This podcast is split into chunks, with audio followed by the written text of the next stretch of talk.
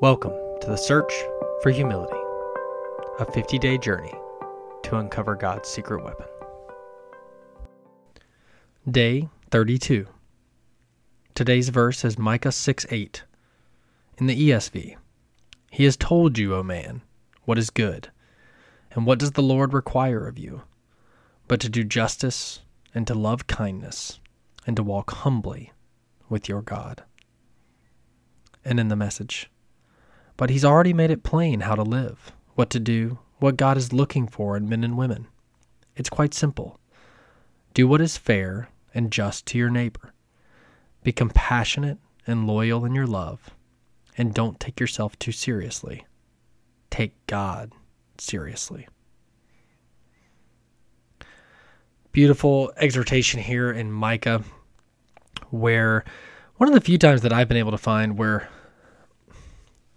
the scripture just clearly points to you know we're always looking for god's will. We're always looking for what does he want me to do? You know what does he want me to do today? What does he want me to do in my career? What does he want me to do with my family with my friends?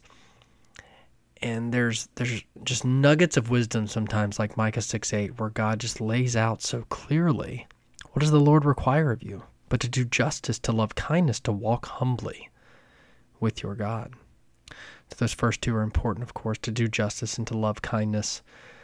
But I would argue that I don't know if you can do those things if you're not doing the third, the third command, which is to walk humbly with your God. And I love the way the message puts it. And don't take yourself too seriously. Take God seriously. And I just think about the times that I don't take God seriously enough, that I don't really stop to think and ponder who He is and the amazing grace that He has bestowed on me, and the amazing love and the gifts and, and all that He has given me for free. And I've done nothing to earn it, um, to gain it, to acquire it. And I just I imagine if I could hold tight to that, if I could take God seriously that my day would start in a posture of humility. My day would start on my knees, looking up in gratefulness and asking, Lord, use me however you wish, for I am your humble servant, above no creature that you have made. I say that very rarely but I hope to say it more, and I hope that Micah 6 8 can be a reminder. Please reflect on what God might say to you through this verse today.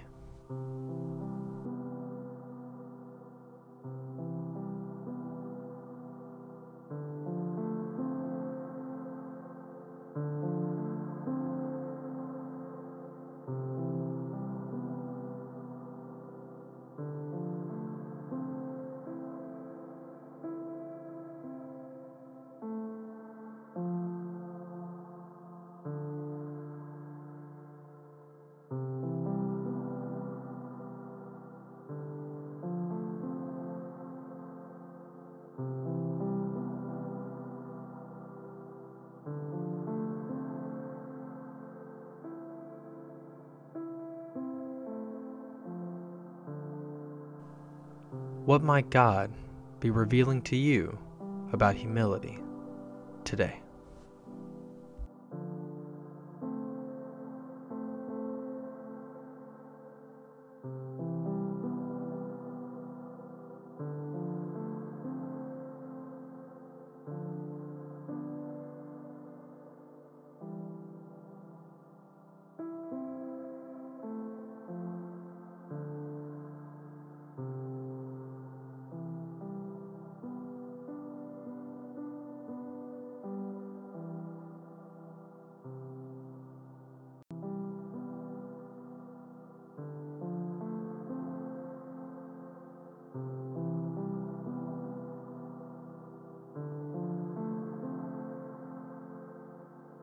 In Jesus' name, amen. Thank you so much for joining me on the search for humility.